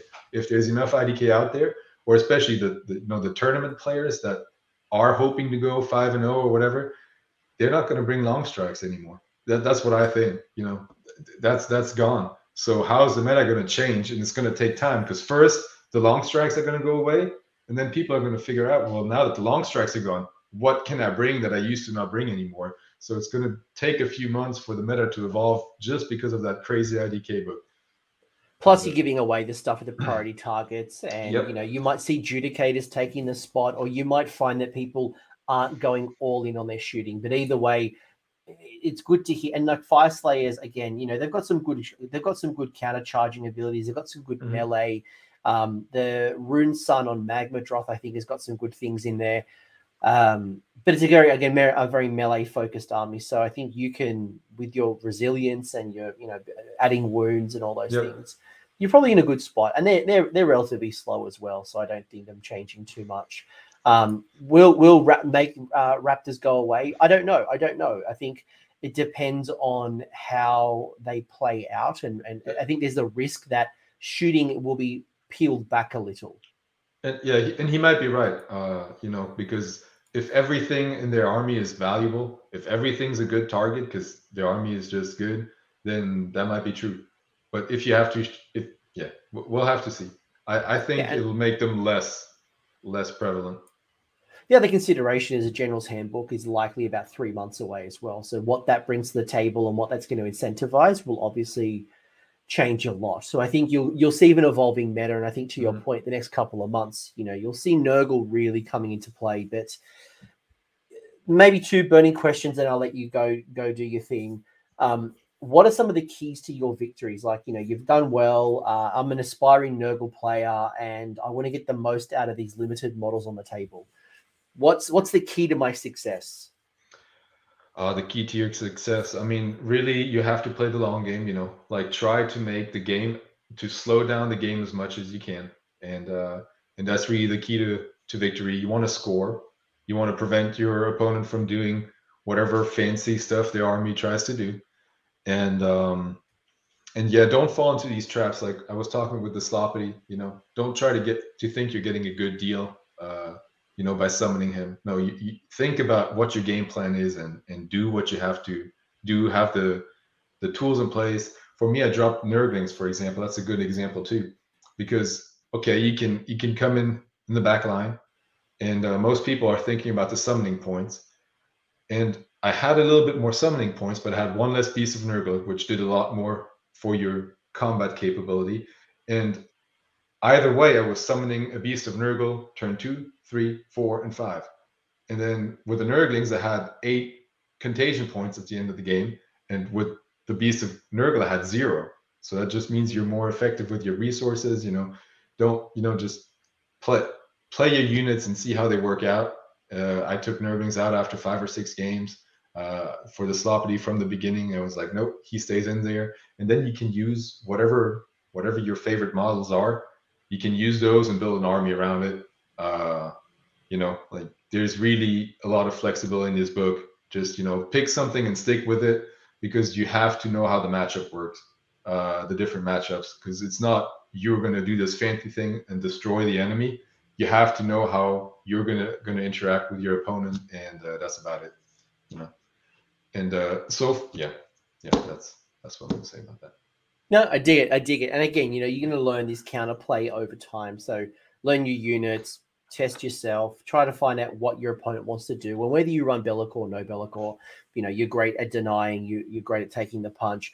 Don't overextend yourself. Some generic things that I would normally say. But I think for you, it's very much about denial, especially how you can deny your opponent from scoring their objectives, or their, their victory points, whether it's through healing, whether it's through bodies, whether it's through resiliency, whether it's through shenanigans like the Glock and like the Beast of Nurgle, like mm. the, you know, the Sloppity. You've got enough shenanigans to be able to deny battle tactics. And when you go to a tournament, you're seeing players are focused on getting the five out of five battle tactics. And it'll be the difference between first, second, third, and anything else. So if you can deny your opponent one or two of them throughout the game, um, that can be a huge blow it can be a huge blow to mm. them, and also you know it'll be the difference between you winning and losing. Yep, and uh, I, I mean I really haven't even found the the limits of what this list can do. There's some things I'm worried about, and I told you that game against Bonesplitterz was tough. But um, yeah, I'm going to talk about it because I, I, had one loss at Cherokee, right? We haven't talked about it, so that was that was completely on me and and and the rules. You know, uh, th- it was not the list that was actually for the list. That was one of the easiest matchups. I think it was against all dragons with Karzai and then a bunch of dragons, and um, you know, perfect target for Be'lakor. But it was one of those games where I was worried that he was gonna hold back for a turn and then just go all in turn two because he went first. So I didn't do my Dark Master ability turn one because I was pretty sure I could weather, you know, the charges and then and then come back. And uh, and it was just the you know the the terrain rules in AOS aren't the best in my opinion. And uh, and there was some broken tall walls that I had hidden models behind. And in our little meta, we just you can't put a giant you know model somewhere where it can't be. But that's how the rules are written. So I thought I had Be'lakor and the Sloppity perfectly, you know, protected turn one, but it ended up being that well, you know, you can just a giant dragon that can't land there, but can stay there. So Be'lakor and Sloppity were dead before I ever activated, right? So then that was that was kind of game. So, but that was not the list. If I play that game five more times, I think, you know, it's it's one of my easiest matchups. So really, Nurgle, I don't entirely understand why myself because they don't have anything fancy going on. They just they're just solid, right? I, I don't know what the limits of the list is.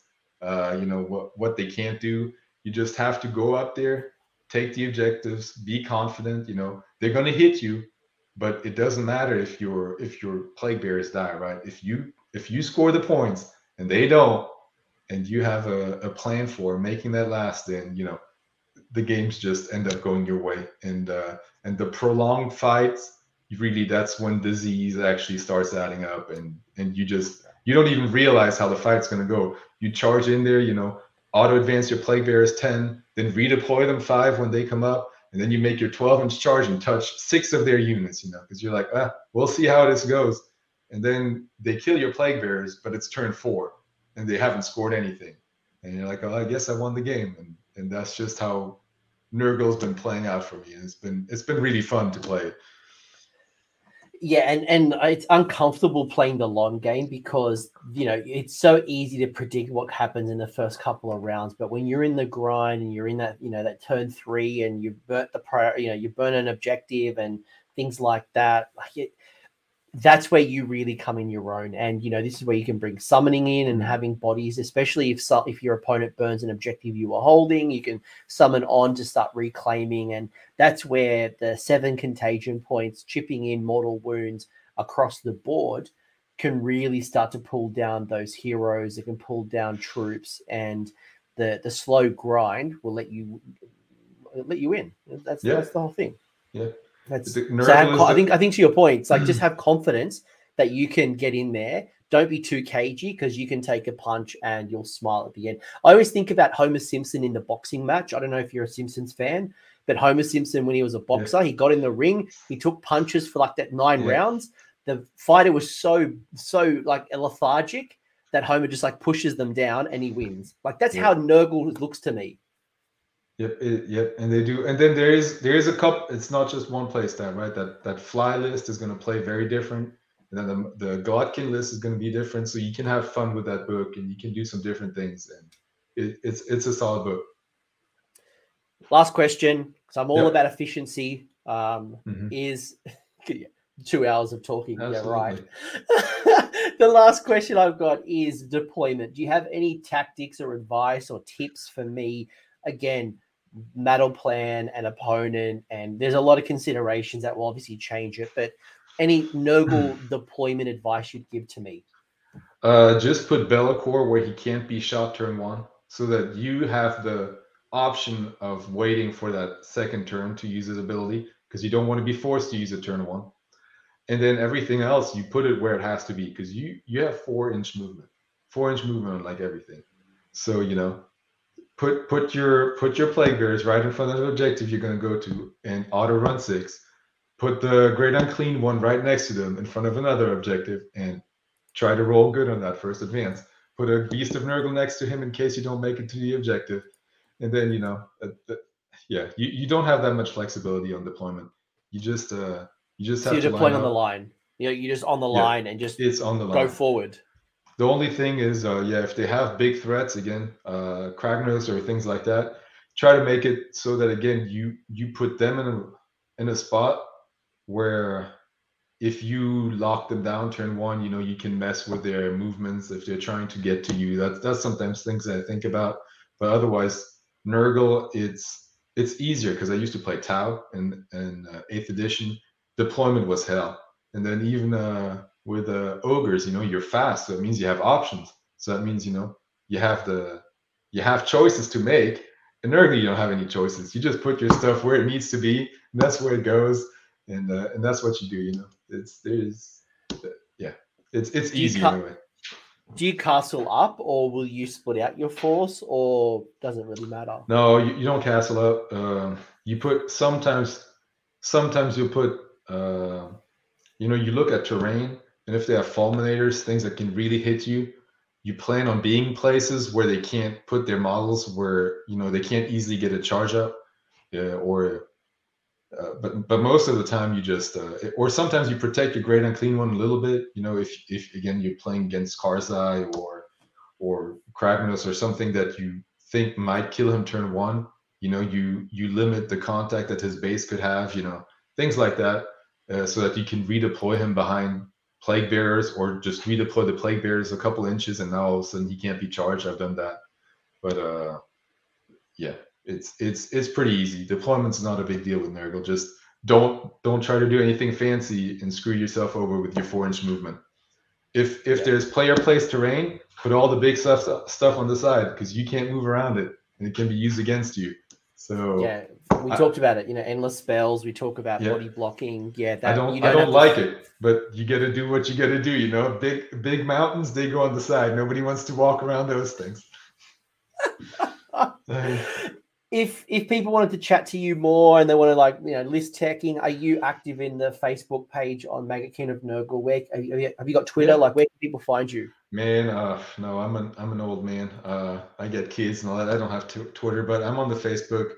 Uh, I got Facebook so I could uh, find uh, Warhammer events again. You know, sign back up. So I'm on the Maggotkin of Nurgle Facebook, and then otherwise we just chat on you know like on in smaller communities on Messenger and, and Discord. But I'm on Facebook on the Nurgle page, yeah, for sure.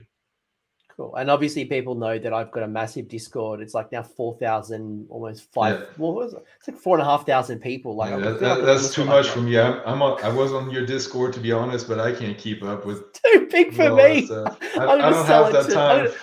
I'm going to sell it to a bank or something and make some money. I don't know. Like it's too many people, but it's obviously good because there's obviously you know we got Nurgle chats as well, so people are list teching and talking yeah. and practicing on Tabletop Simulator. But Tobias, any shout outs you want to make? Any games clubs? Any people that you want to thank? Or uh, well, I'm just here in my little in my small community in uh in South Carolina, Anderson. Right, uh, we have an awesome uh awesome store over here, Empire Games. You know uh, where we play most of our games, and then we're halfway between Charlotte and Atlanta. And the Atlanta community is awesome. You know, they have some events. They have a lot of good players there, good people I get to play with. So uh, you're going to be at Atlantic City Open? Uh, no, no, no. The next one I'm going to go to is uh, is uh, Gigabytes uh, end of uh, end of April, a two day event there. So we'll see. I just I'm just going to remember that those terrain rules, you know.